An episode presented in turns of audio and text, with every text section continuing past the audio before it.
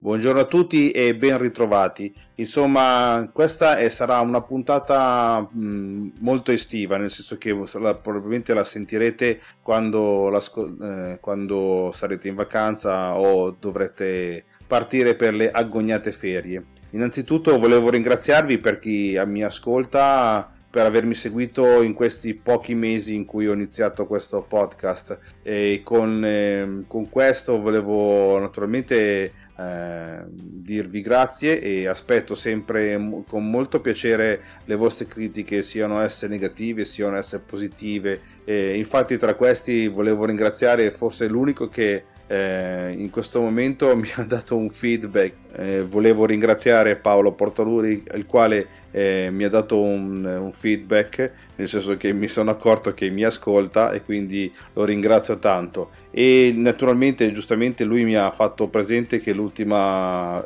episodio ha, ha, un po' di problemi, nel senso che sembra quasi che mi mangio delle sillabe. Ecco, devo eh, fare un appunto nel senso che purtroppo eh, ho avuto dei problemi con il software con cui di solito eh, creo gli episodi e che non riusciva a esportarmi la, la traccia in mp3 e per poterla poi inserire su Spreaker. E quindi ho, ho dovuto ripiegare su un software che non conoscevo al, col quale mi sono affidato per delle parti automatiche che mi tagliavano le determinate pause e invece tagliavano anche le finali. E quindi sembra quasi che mi mangi le, delle, delle finali in certe parole. Quindi in questo episodio descriverò brevemente che cos'è Autodesk Fusion 360 e a cosa serve eh, vi descriverò in breve come scegliere il miglior software CAD parametrico e, e, inoltre vi descriverò la differenza tra la stampa 3D e la lavorazione CNC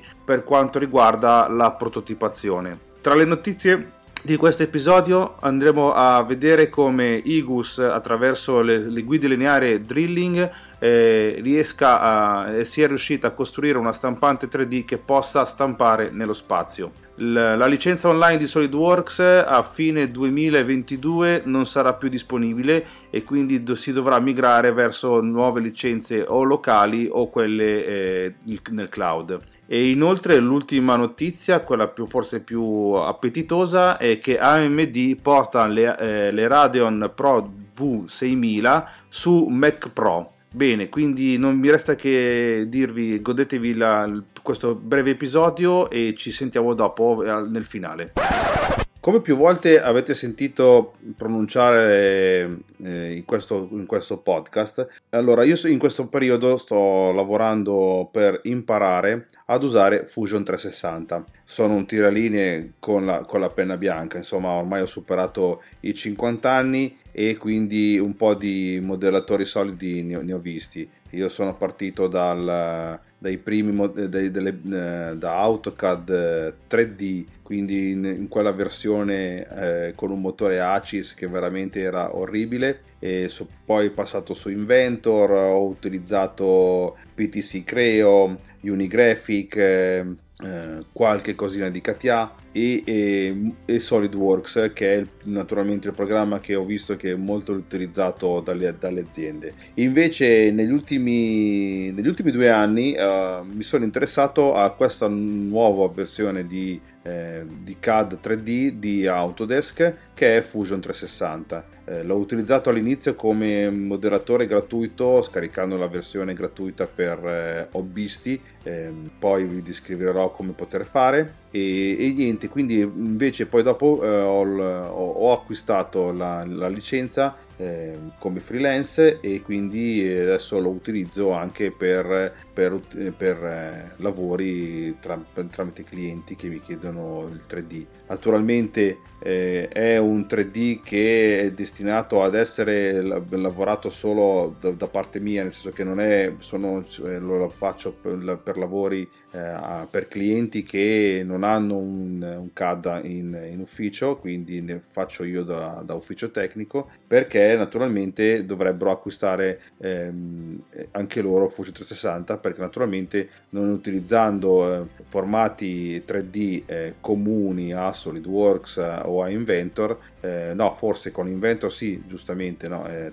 della stessa casa, quindi con l'IPT può essere, può essere letto e modificato da, da Fusion 360 e ha, invece con eh, SolidWorks e altri programmi purtroppo c'è solo il file di interscambio step, ma questo preclude e eh, toglie tutte le feature che vengono aggiunte da Fusion 360. Eh, il Fusion 360 è un modellatore solido molto semplice eh, di primo acchito, non ha, non ha una, eh, un'interfaccia molto complessa e lavora naturalmente su un, un, approccio freeform anche se devo dire che sto imparando che ci sono molte possibilità di utilizzare gli sketch come nei CAD parametrici più avanzati come Inventor e SolidWorks eh, in realtà eh, Fusion 360 è stato sviluppato dalla casa in Autodesk e il motivo per cui eh, gli è dato questo nome è perché fonde diversi tipi di modalità di lavoro. Infatti ha una parte di modellazione solida, una modellazione parametrica,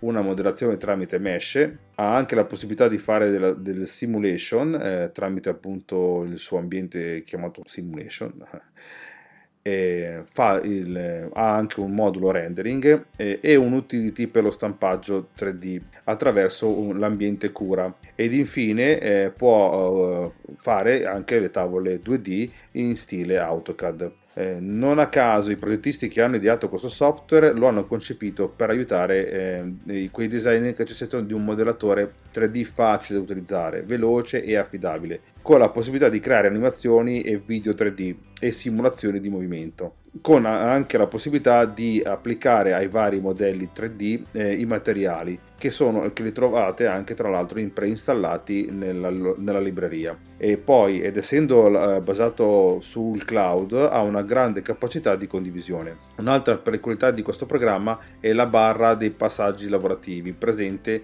nella parte sottostante della, della schermata della, eh, principale. Infatti questo particolare work history eh, permette di potersi giostrare all'interno di tutte le lavorazioni effettuate durante la nostra modellazione. Ad esempio, se ci si è dimenticati di effettuare una particolare operazione, tipo che ne so, un, eh, un foro, posso tornare indietro fino al momento desiderato, apportare la modifica e tornare tranquillamente all'ultimo passaggio con le modifiche incorporate. È una bella soluzione che permette di, fa- di effettuare alcune correzioni uh, anche all'ultimo momento e senza che anche questa work history eh, possa inficiare le ultime operazioni fatte. Quindi ha un, un buon modo di operare. Eh, nella barra in alto invece nella, nell'interfaccia grafica abbiamo eh, vari comandi. Abbiamo la, il, Create dove sono racchiusi i comandi di estrusione, rivoluzione, creazione di partner e simili. Poi abbiamo la voce Modify dove sono racchiusi alcuni strumenti di modifica con le varie tipologie di, di, mm,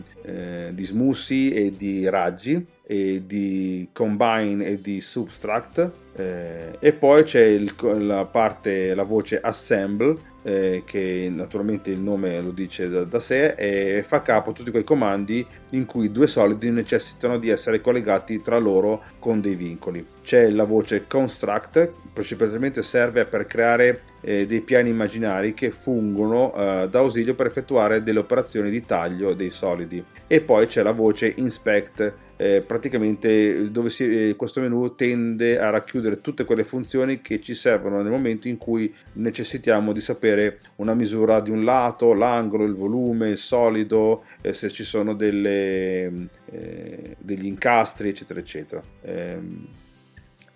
Allora, una particolarità di Fusion 360 è sicuramente la modalità sketch. Eh, come ho detto precedentemente, la modalità sketch viene eh, tendenzialmente data ai CAD parametrici più avanzati, invece gli sviluppatori di Autodesk l'hanno introdotta anche in Fusion 360. Questa modalità ci permette di creare eh, delle forme geometriche su un piano XY o sul YZ o insomma dove vogliamo eh, dove a noi ci, più ci aggrada.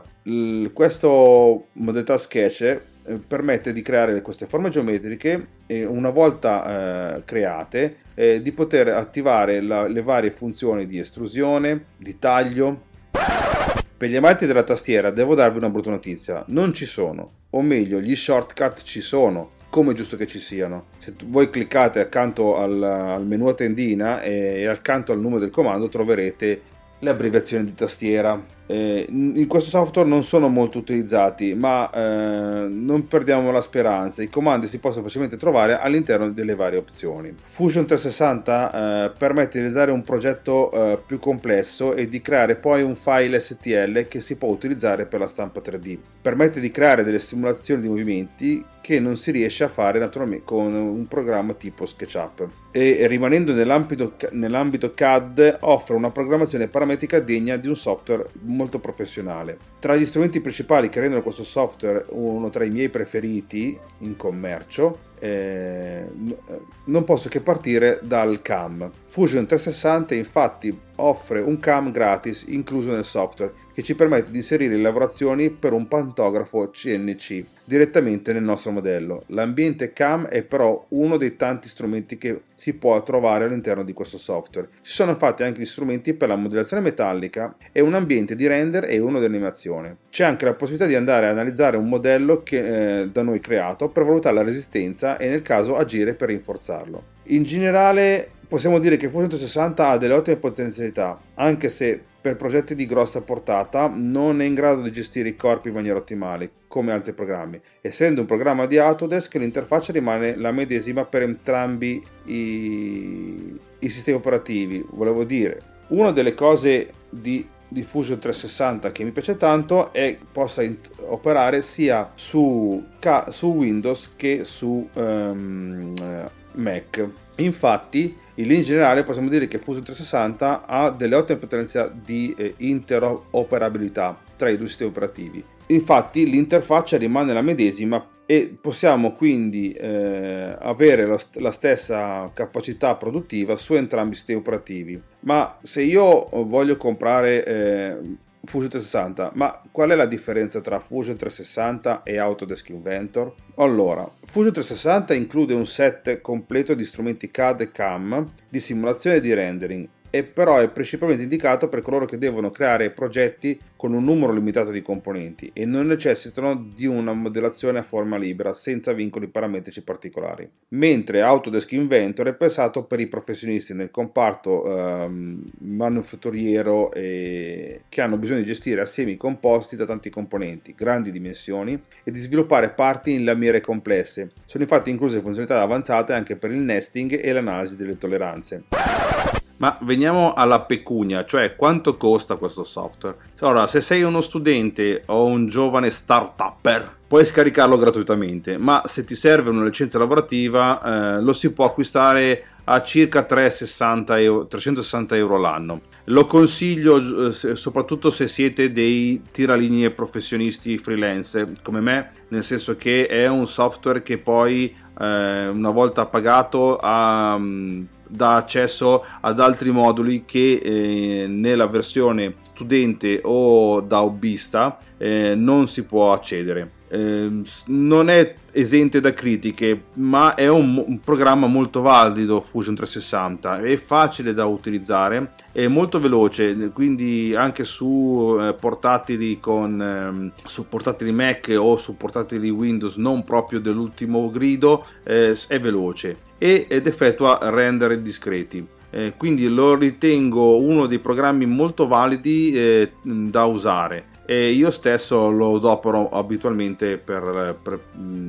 per, lavoro. Inoltre è sempre in costante revisione, questo è un buon eh, dato per la, la propria scelta, infatti ogni, quasi ogni settimana, non proprio, eh, viene rilasciato un aggiornamento e quindi fa capire la volontà e la cura che mettono gli sviluppatori. E sarà sempre eh, un ottimo software che vi regala ottime soddisfazioni. È un software che consiglio, è un software che eh, aiuta molto nella produzione soprattutto di prototipi e, e, e, soprattutto è facile da usare per la stampa 3D. Se siete eh, giovani hobbisti eh, è un ottimo software anche per creare i propri progetti su legno o anche su metallo. Un post scriptum per, quello, per quanto ho detto precedentemente sul fatto che il programma eh, non è in grado di utilizzare eh, progetti di grosse dimensioni. Non è vero, nel senso che eh, l'ho trovato eh, anche per macchine che, su cui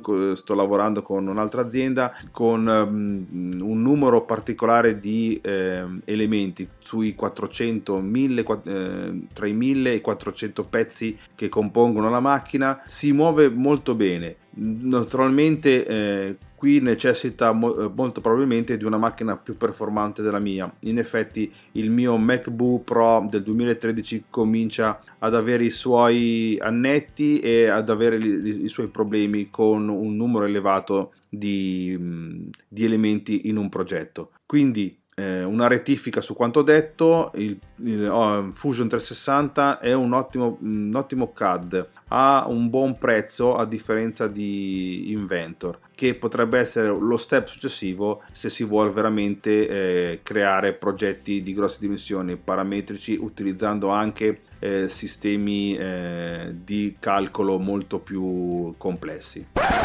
Allora, tra le varie domande che ogni tanto mi, mi fanno i colleghi o o clienti mi chiedono sempre qual è il software CAD parametrico da scegliere. Allora, eh, non, non, vi dico in questo momento qual è il nome del CAD da scegliere perché naturalmente molte, molte cose influiscono la scelta. Eh, parlerò in, gener- in, generico cosa... Eh, quali parametri eh, dovete guardare per poter scegliere il vostro CAD parametrico eh, personale, nel senso eh, quel CAD che soddisfi le vostre esigenze. Infatti l'adozione di un software CAD parametrico eh, come ausilio per la progettazione è un, tendenzialmente un matrimonio indissolubile. Trovare il miglior software CAD parametrico per le proprie esigenze è difficile come trovare una buona moglie.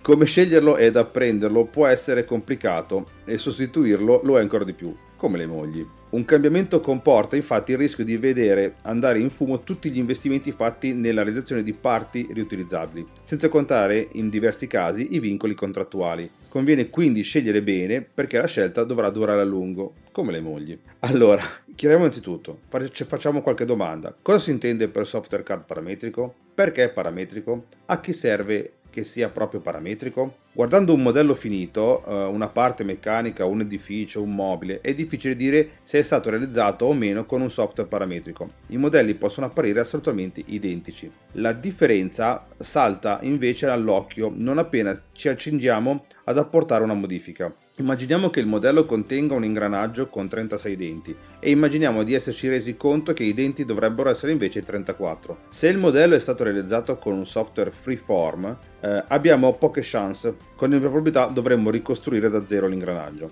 Al contrario, se è stato utilizzato un decente software parametrico, sarà sufficiente modificare il parametro numero dei denti e l'ingranaggio verrà rigenerato automaticamente con le nuove caratteristiche. Questo è un caso molto semplice, eh, utilizzato per, eh, per spiegarvi il cos'è vuol dire un CAD parametrico. Un valido software CAD parametrico può controllare situazioni molto più complesse. Ad esempio, si potrebbe progettare un motore modulare che può prevedere configurazioni a 4, a 5 o a 6 cilindri a fronte della variazione di un semplice numero. La rigenerazione dovrebbe influire sulla struttura del monoblocco, dell'albero motore, dell'albero a camma e sul numero di pistoni e bielle, delle valvole e degli iniettori, sui circuiti di emenzione, di scarico, eccetera, eccetera, eccetera. Un motore modellato con un software parametrico, cioè nel caso in cui il numero di cilindri dovesse passare da 4 a 6 un valido software parametrico potrebbe risolvere la situazione in pochi secondi, risparmiandoci decine o centinaia di ore di lavoro. E allora perché non utilizzare sempre o comunque un software parametrico? Tutto ha un prezzo. Per fare in modo che il programma possa risolvere un problema complesso come quello che abbiamo appena descritto, eh, nel corso della progettazione il programma va istruito sulle circostanze, condizioni,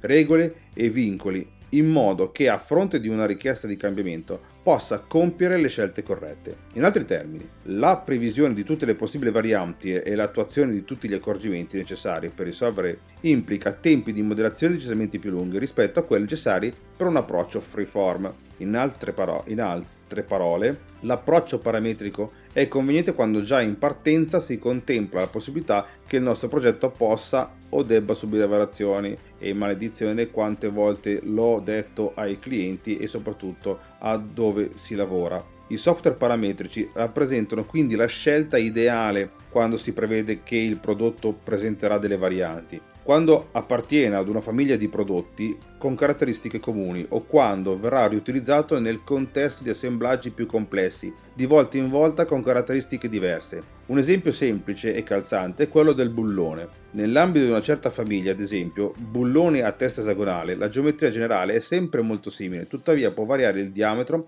la filettatura, la lunghezza, la parte filettata e altre cose. Ebbene, se dovessimo modellare un bullone, sicuramente sarebbe conveniente un approccio parametrico. Va bene, abbiamo capito quali sono i casi in cui è preferibile utilizzare un software parametrico. Abbiamo anche capito che per fare in modo che il modello reagisca correttamente alle modifiche introdotte è necessario insegnargli a comportarsi, descrivendo delle regole e che questo richiede tempo e una chiara visione progettuale. Cerchiamo ora di capire come si svolge questo procedimento, se esistono metodi preferibili rispetto ad altri e quanto esattamente ammonta lo sforzo aggiuntivo per fare in modo che il nostro modello possa adattarsi ai cambiamenti come previsto. Facciamo subito una debita premessa, o meglio una distinzione. Un conto sono le variazioni dimensionali, un altro conto sono le variazioni geometriche e un altro conto ancora le variazioni logiche. Si tratta di tre livelli totalmente diversi che richiedono la presenza di differenti risorse da parte del software CAD.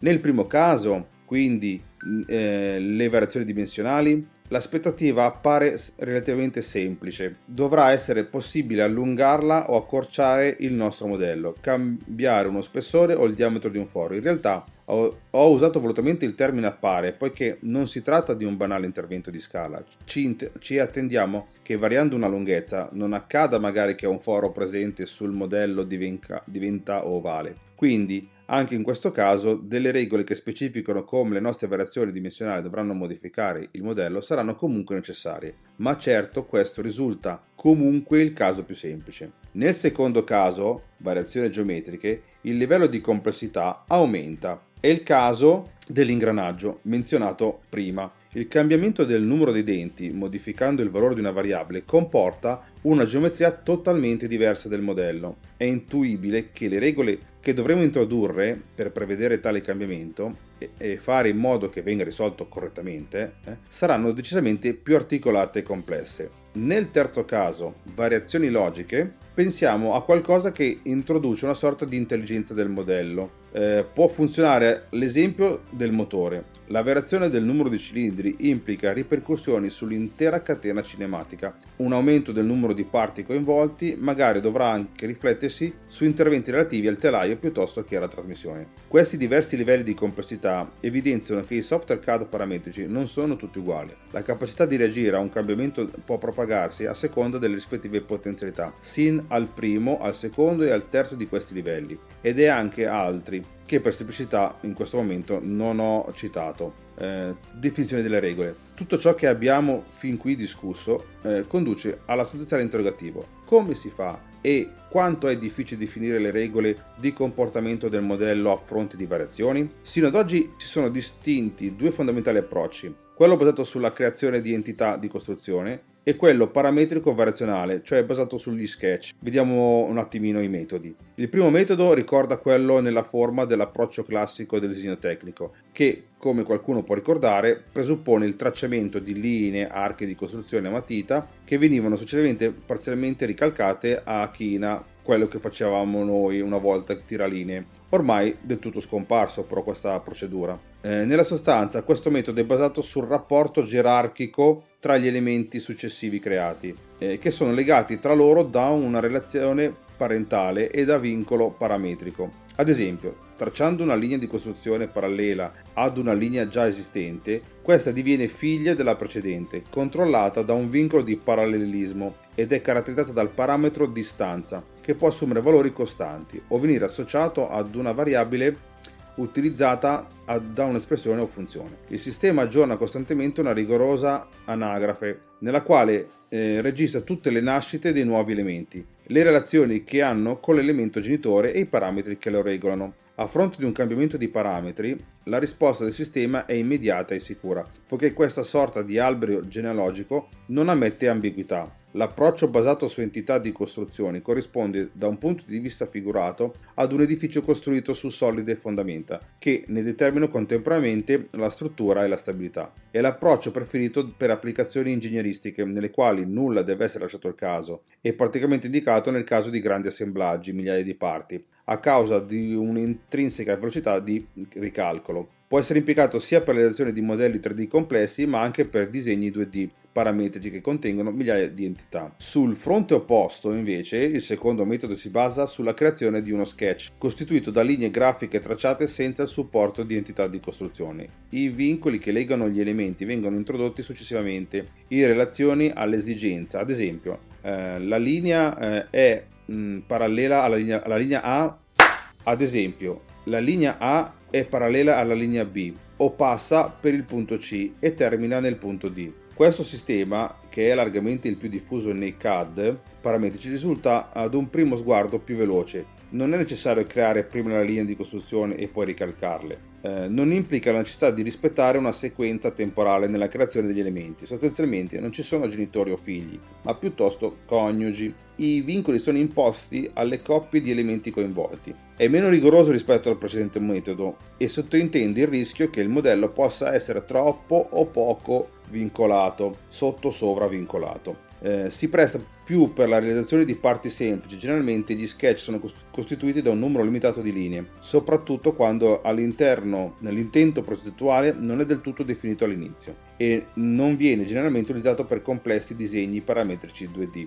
Volendo utilizzare anche questo, in questo caso un paragone figurato, se l'uso delle linee di costruzione corrisponde all'edificazione eh, con fondamento, l'impiego dello sketch somiglia più a quello di case prefabbricate. La maggior, parte, eh, la maggior velocità di descrizione del disegno con il metodo sketch è in realtà piuttosto apparente. In alcune circostanze le priorità univoche può, che possono venire attribuite agli elementi attraverso l'uso delle linee di costruzione consentono un'esecuzione più veloce e robusta. Ad esempio, immaginiamo di dover costruire un profilo per realizzare una semplice staffa. In un caso come questo, la realizzazione attraverso le linee di costruzione risulta molto più veloce che non attraverso l'imposizione di vincoli geometrici o dimensionali. Questi sono i vincoli ai quali il modello è sottoposto. Le dimensioni iniziali sono ad esempio 100 x 50 mm e l'angolo è di 45 gradi. Il raccordo deve essere tangente alla base e al lato obliquo. Il foro interno è concentrico con il raccordo, con un offset iniziale di 10 mm rispetto a quello esterno. A fronte di variazioni dimensionali, le condizioni di tangenza del raccordo e delle concentricità del foro debbono venire mantenute.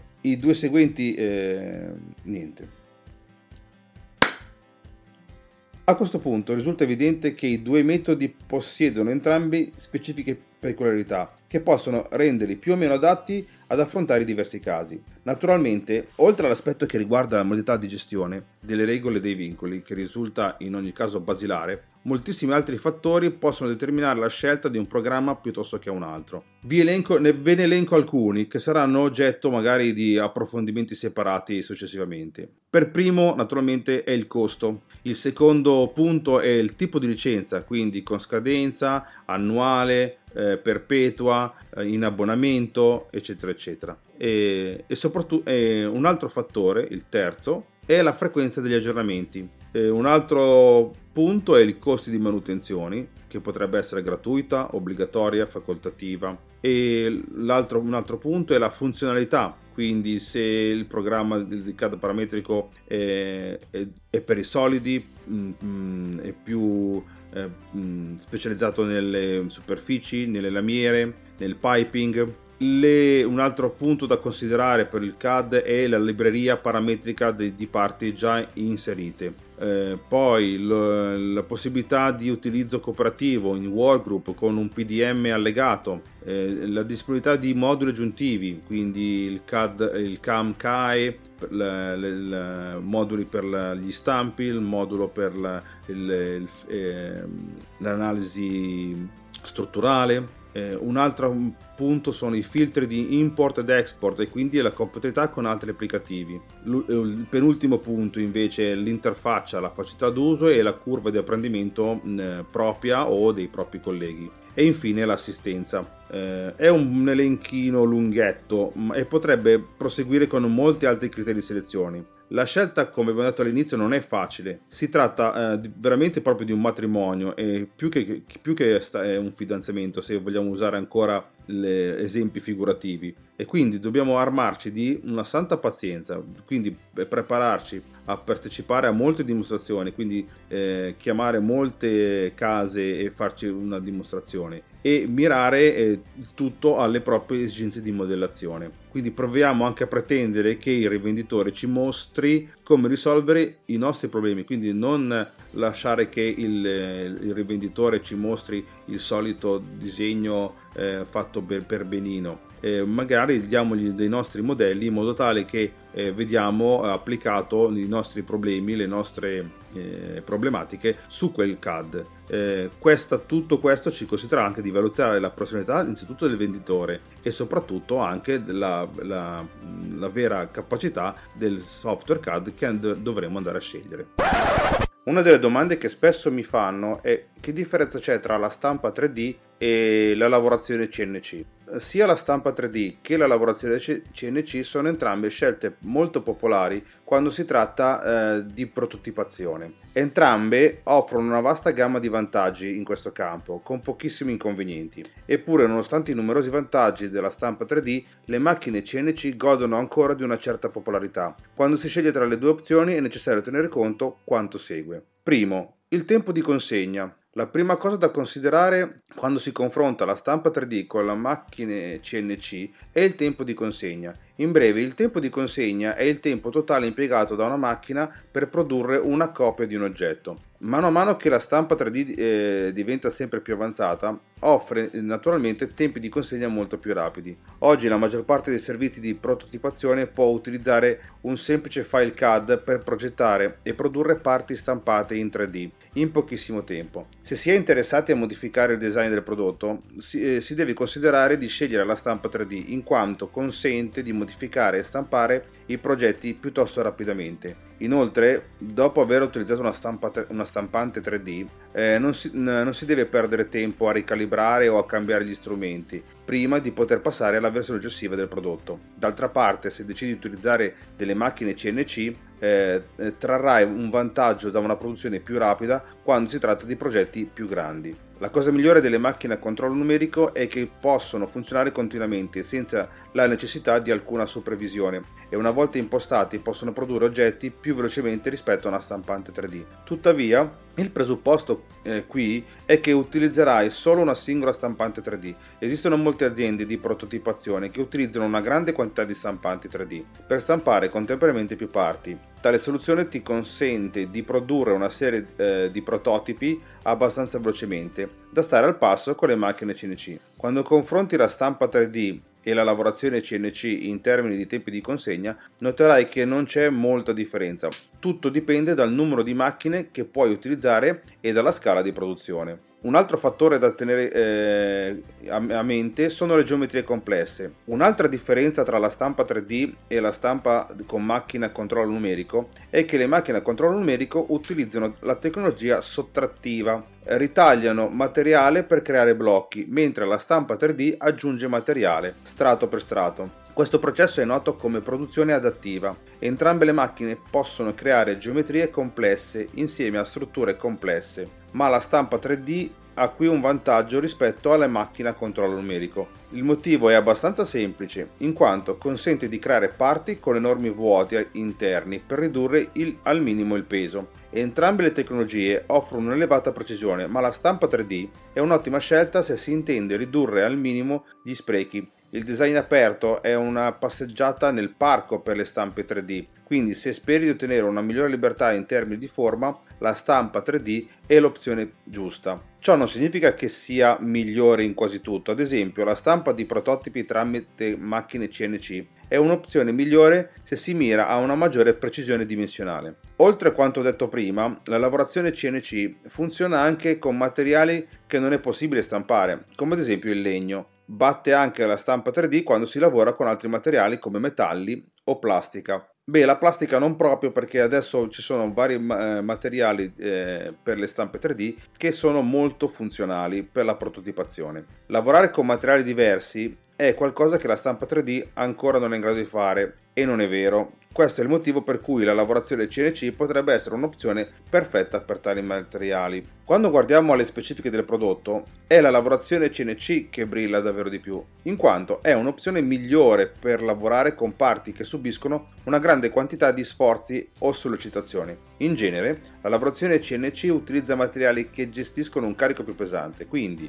puoi aspettarti risultati più precisi quando scegli l'opzione. Non c'è dubbio che le macchine CNC sono la scelta preferita se hai bisogno di pezzi stretti e precisi. Allo stesso modo offre una migliore tolleranza. È difficile confrontare la tolleranza di 0,01 mm nella stampa 3D, il che rende la macchina CNC la scelta preferita quando si tratta di mercati specifici come quello aerospaziale, ad esempio. In generale, le macchine CNC producono prodotti finali più uniformi rispetto alla stampa 3D, ma ciò non significa che non siano in grado di farlo. Esistono molte applicazioni di web design che puoi utilizzare per creare una varietà di elementi tramite la stampa 3D. Un altro fattore da tenere in conto è il prezzo. Sia la stampa 3D che la lavorazione CNC possono essere piuttosto costose e non si può dire che entrambi siano economiche devi fare un'analisi costi-benefici basata sulla dimensione del lotto per determinare l'opzione giusta. In genere, se si desidera realizzare un singolo prototipo, sarebbe molto più economico utilizzare la stampa 3D.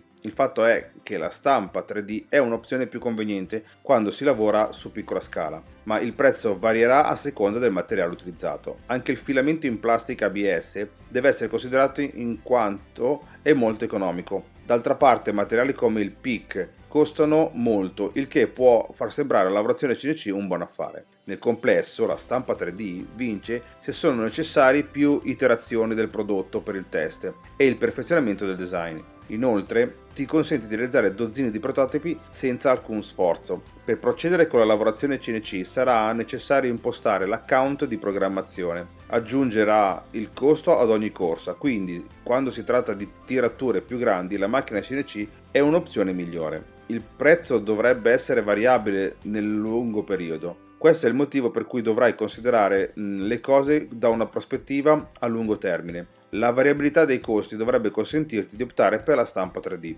Non dovrebbe esserci molta differenza in termini di costi, tuttavia dipende da cosa stai cercando. Se invece ti serve solo una macchina ehm, per prototipazione, per le basse tirature, dovrai attenerti al numero di unità che intendi produrre. Concludendo, dopo aver esaminato tutto questo, conosci le basi che dovrebbero influenzare la tua scelta tra la stampa 3D e la lavorazione CNC. Tenete presente che non esiste un'opzione di produzione valida per tutti. Considerate eh, le, le, le, proprie specifiche e scelto il metodo eh, di conseguenza. Per prendere la decisione giusta è necessario considerare il tempo di consegna, la dimensione del lotto, i requisiti di prestazione e le dimensioni del prodotto insieme al prezzo. Poiché la stampa 3D sta subendo enormi progressi, potrebbe essere l'opzione perfetta per chi ha bisogno di un metodo di prototipazione a lungo termine e eh, darà, vi darà una tranquillità di cui avete bisogno.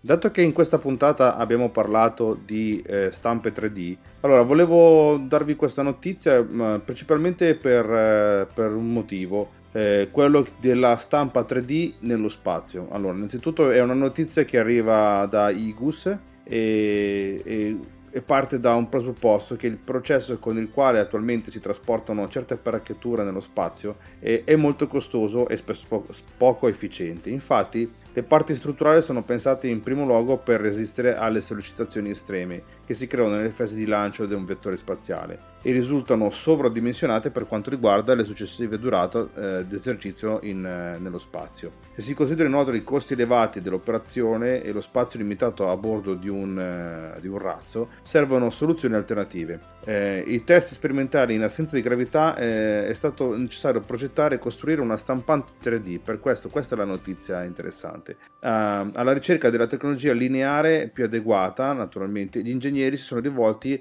allo specialista di questo, di questo genere che è la IGUS eh, nella fattispecie nel reparto di motion plastic che hanno optato per degli assi lineari eh, drilling saw e per poter ruotare il filamento di stampa nella stampante è stato integrato un asse di rotazione compatto Robolink D con un ingranaggio senza fine. Insomma, il test eh, per la stampante il processo eh, si è candidato eh, il team eh, di, eh, capitanato da Igus, si è candidato per il programma Fly Your Thesis dell'Agenzia Spaziale Europea ESA ed è stato accettato. Infatti a fine 2020 hanno avuto luogo i voli parabolici, quelli con gli aerei che vanno verso, verso l'alto e poi scendono simulando l'assenza di gravità. Quando il velivolo giustamente raggiunge il, il punto massimo in salita e si inclina iniziando la planata, viene a trovarsi in condizioni di microgravità, simile all'assenza di gravità dello spazio.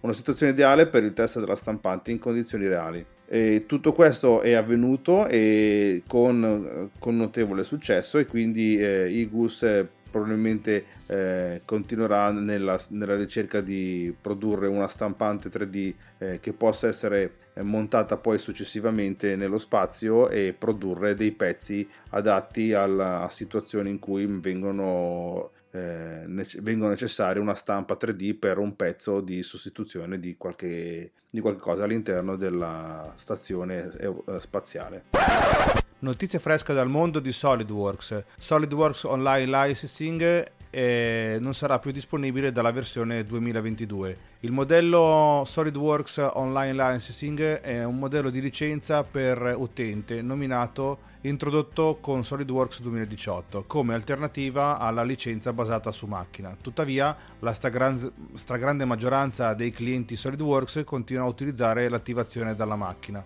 Eh, data la scarsa adozione delle licenze online, non è possibile mantenere questa eh, complessa struttura. Eh, di conseguenza, eh, SolidWorks ha deciso di interrompere le licenze. Eh, la data prevista è il 12 febbraio 2022. Per gli utenti di SolidWorks 2018 a SolidWorks 2021, la licenza in linea di SolidWorks continuerà a essere disponibile fino alla data di eliminazione graduale. Eh, si consiglia di contattare gli amministratori di SolidWorks per pianificare in anticipo e collaborare con loro per riportare le licenze all'attivazione della macchina prima della data di, di, eliminazione graduale. Dopo la data di eliminazione le licenze passeranno automaticamente all'attivazione della macchina all'avvio di SolidWorks. Questo processo richiederà alcuni minuti e non dovrebbe comportare tempi di inattività. Per gli utenti di SolidWorks 2022 la licenza online non sarà disponibile in nessun modo. I prodotti SolidWorks 2022 non utilizzeranno le licenze online se abilitate.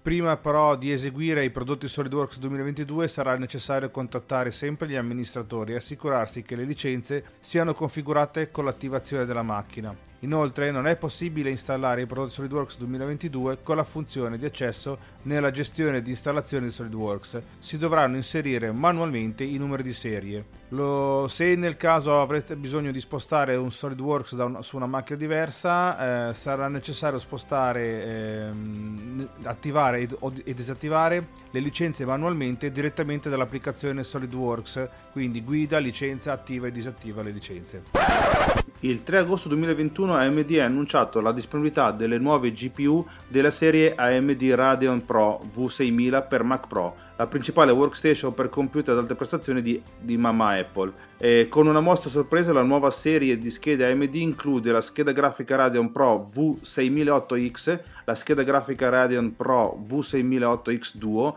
e la Radeon Pro V6009X. AMD aveva appena annunciato le sue nuove GPU di classe workstation della serie mm, Radeon Pro V6000 per il mercato generale dei computer per PC all'inizio di giugno. Quell'annuncio ha visto AMD eh, vantarsi di prestazioni eh, prezzo superiori rispetto a quelle delle schede Nvidia RTX Quadro, in particolare offrendo il doppio della memoria grafica delle schede Nvidia Quadro RTX 5000 per quasi eh, 400 dollari in meno. La nuova architettura RDNA2 di AMD rappresenta una tecnologia di ray tracing in tempo reale con un'accelerazione hardware per rivaleggiare con la tecnologia RTX di Nvidia. Aperte virgolette, AMD dice abbiamo sviluppato la GPU AMD Radeon Pro serie V6000X per liberare la creatività dei professionisti e aiutarli a dare vita a progetti più complessi ad alta intensità di calcolo, per l'animazione eh, di risorse e per i film 3D, alla composizione di scene 8K,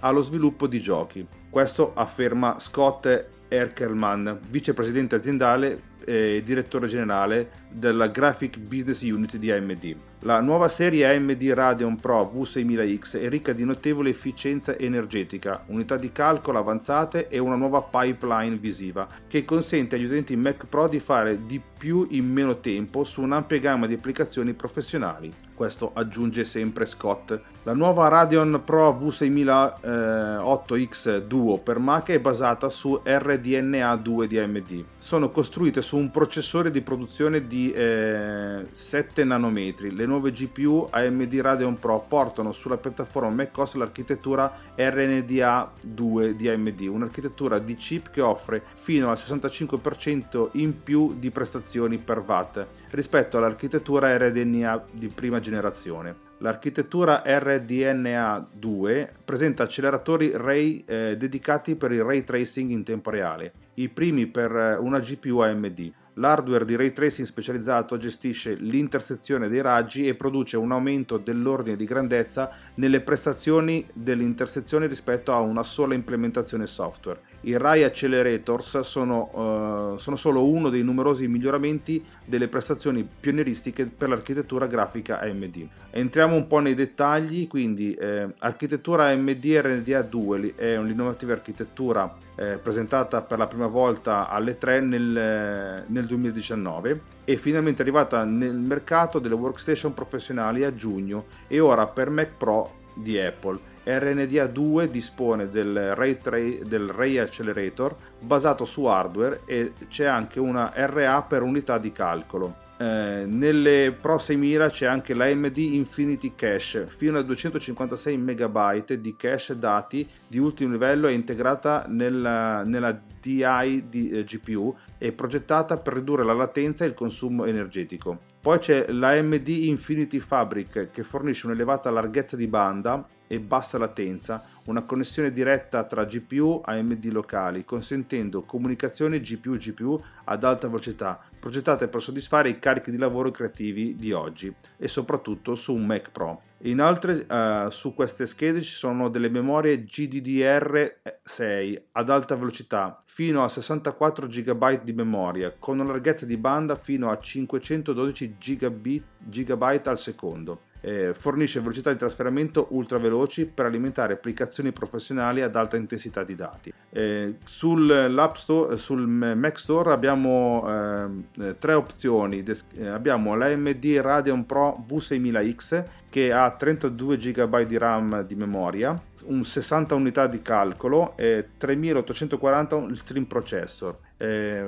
fa un 16 TF a 32 bit e 32 TF a 16 bit. Eh, la AMD, eh, AMD Radeon Pro V6900X ha sempre 32 GB di memoria, la larghezza di banda prima non l'ho detto ma è la, eh, quella che ho annunciato precedentemente, quindi 512 GB al secondo, 80 unità di calcolo, eh, uno stream processo a 5120, il TF a 22,2 a 32 bit e il 44,4 TF a 16 bit la AMD Radeon Pro 6008X eh, se, eh, Duo è a 64 GB, ehm, 120 unità di calcolo, 60 per GTU, per GPU, scusate, un 7680 stream processor combinati, un 30,2 TF a 32 bit e un 60,4 TF a 16 bit.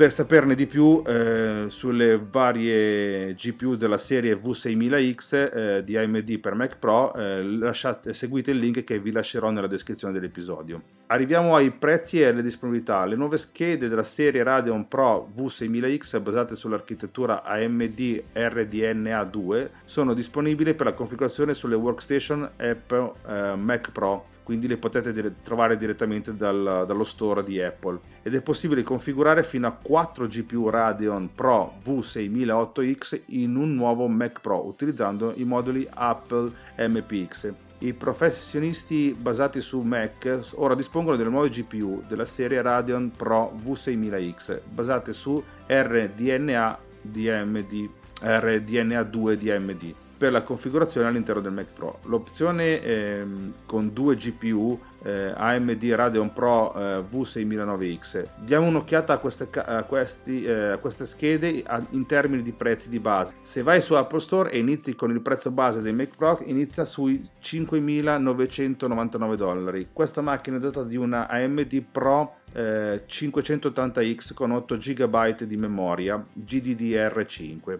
Per l'aggiornamento la nuova AMD Radeon Pro V6008X con 32 GB di memoria in GDDR6 il prezzo dell'aggiornamento è di 2400 dollari. Aggiungerne un altro raddoppia essenzialmente il prezzo è un po' più di 5200 dollari. Aggiungere una GPU Radeon Pro V6900X con 32 GB di memoria GDDR6 ci costerà intorno ai 5600 dollari. L'aggiunta di due, di, queste, di due queste unità sostanzialmente raddoppia il prezzo. Poi si può esplorare con più configurazioni. Con due Radeon Pro V6800X Duo eh, si arriverà a un totale di 4 GPU. Il mercato delle workstation basate su Mac ha avuto una vita difficile eh, dopo il fallimento del Mac Pro del 2013. Dal periodo 2009 al 2012 e poi fino al 2019 c'è stato quasi un decennio di posti in, eh, vacanti in cui Apple ha rivolto una seria attenzione ai mercati professionali con mm, una macchina degna degli utenti professionisti. L'unica grande azienda che si occupava di professionisti Mac tuttavia era AMD e la divisione grafica Mac hanno prodotto diverse GPU destinate ai professionisti Mac utilizzando computer Mac Pro 2009-2012. Ora, dal risveglio dell'interesse di Apple per i mercati professionali e dal suo straordinario Mac Pro 2019, AMD ha avuto diverse opzioni GPU per gli utenti. Naturalmente le GPU precedenti di AMD non avevano il ray tracing eh, in, in, in tempo reale con l'accelerazione hardware, cosa che era presente sugli RTX di Nvidia. Sebbene la tecnologia RTX sia stata rilasciata per ehm, da alcuni anni, eh, AMD ha cercato di eguagliare il suo rivale. Questo non vuol dire che questa sia la prima GPU AMD in grado di eseguire ray tracing. Ra- Radeon Pro Render di AMD, eh, rivolto ai mercati professionali, offriva un ray tracing mirato e professionale in tempo reale. Lo faceva mesi prima di Nvidia RTX ma quella tecnologia non è mai veramente decollata, se non al di fuori di alcune aziende come Maxon che l'hanno sfruttata. Il ray tracing in tempo reale con l'accelerazione hardware è diventato una tecnologia importante nei mercati professionali, incluso l'AEC, dove una pletora di eh, eh, renderer interattivi ha colpito il mercato negli ultimi anni. Vediamo Lumion, Escape, Twinmotion, Lumen RT. Molti di questi strumenti sfruttano la potenza di Nvidia RTX. AMD ora dispone di una potente tecnologia equivalente e dovrà corteggiare gli sviluppatori professionali a favore di, di questo per potenziare ed entusiasmare gli utenti nello spazio AEC, in particolare quelli dedicati alle attività rendering. Nel frattempo queste nuove schede aumenteranno sicuramente le prestazioni rispetto alle precedenti GPU AMD Vega 2 e Vega Pro 2 nella precedente linea Mac Pro. Le applicazioni Mac Pro come Final Cut Pro, Cinema 4D, Octane X, DaVinci, Resolve e molte altre stanno già sfruttando le GPU AMD. A parte il ray tracing in tempo reale, queste nuove GPU AMD offrono un ottimo rapporto qualità-prezzo Bene, con questo è tutto, quindi ci salutiamo per questa pausa estiva e ci rivedremo verso i primi di settembre, almeno lo spero, se riesco a registrare qualcosa anche durante le vacanze, perché come molto probabilmente avreste notato,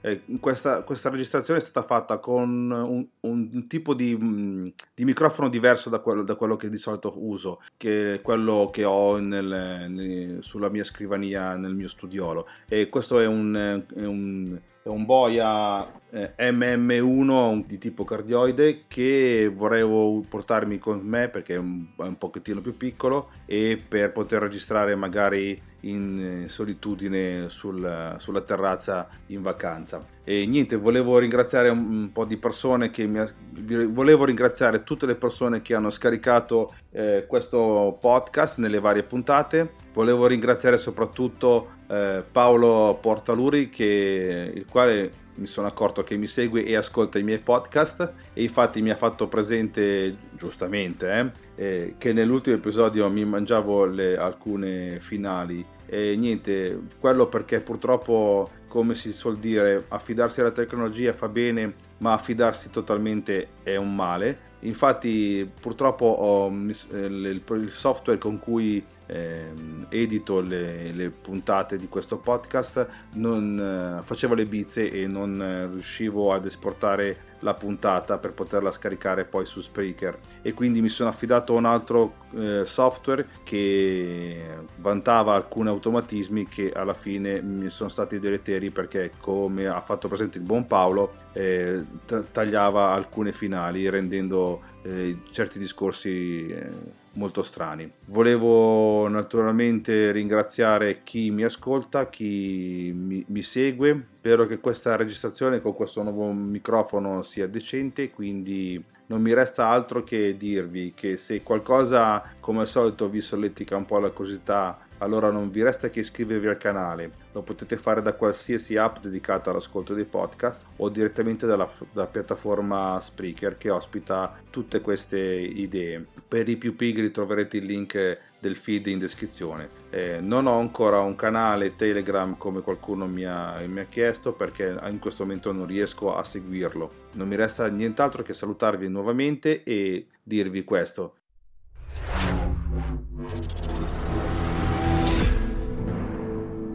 This podcast is edited with Producer. Discover more at ultimedia slash producer, ulti.media slash producer, P-O-D-U-S-C-E-R.